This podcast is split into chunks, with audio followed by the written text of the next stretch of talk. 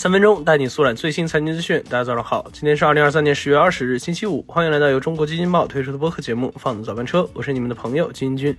首先，我们先来听几条快讯。北京时间十月十九日，特斯拉发布二零二三年第三季度财报，特斯拉实现营收二百三十三点五亿美元，同比增长百分之九，但环比下降百分之六。净利润十八点五三亿美元，同比下降百分之四十四，环比下降百分之三十一。那由于营收与利润均未达到预期，在财报发布后，马斯克强调，特斯拉正在聚焦于降低其汽车价格。但通过财报，特斯拉的降价策略正是其营收不及预期的主要原因。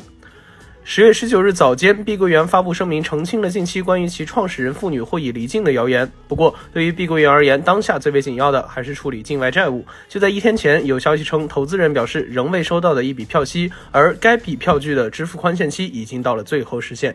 好，快讯之后，今天咱来聊聊近期的美债抛售风暴以及其原因和影响。美债抛售风暴还在持续。周四，美国长期债券收益率再一次刷新了近十六年来的最高位。行情数据显示，十年期美国国债收益率周四升至了百分之四点九七二，成为了自两千零七年七月以来的最高收盘水平。而美债抛售风暴为什么会持续蔓延呢？基金君觉得，这和市场人士对于如此庞大债务下美国市场的承受能力的担忧，以及美国利率的居高不下息息相关。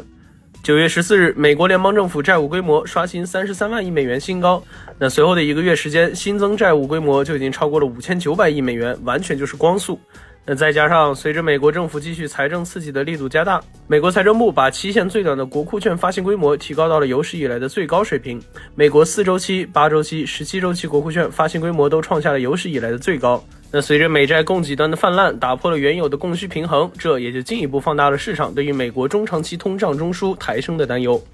那除此之外，美联储的三号人物纽约联储主席威廉姆斯周三重申了多数美联储官员共同观点。那就是利率需要在一段时间内保持高位，才能使通胀回到央行百分之二的目标。那与此同时，伴随着现在地缘政治因素的不确定性加大，美国在未来的大笔支出也不可避免。这也让大家意识到，再一次的加息很可能已经在路上了。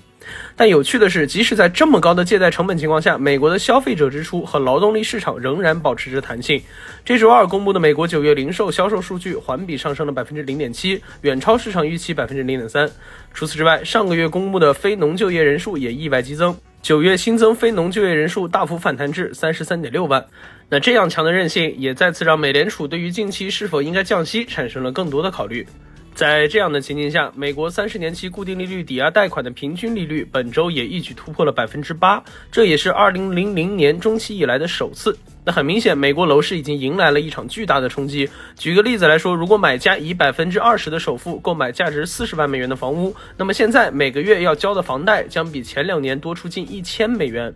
费城联储主席哈克本周一就表示，目前的利率水平几乎扼杀了那些希望首次进入房地产市场的人的机会。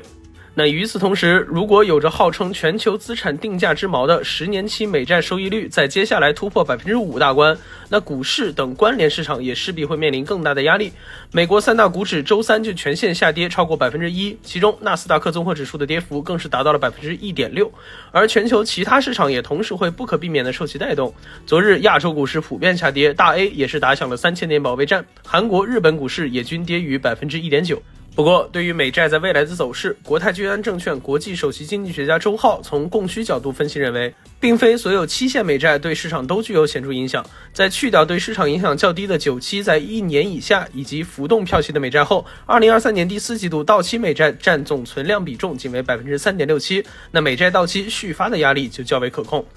好，以上就是我们今天放的早班车的全部内容，感谢您的收听，我们下周一同一时间不见不散。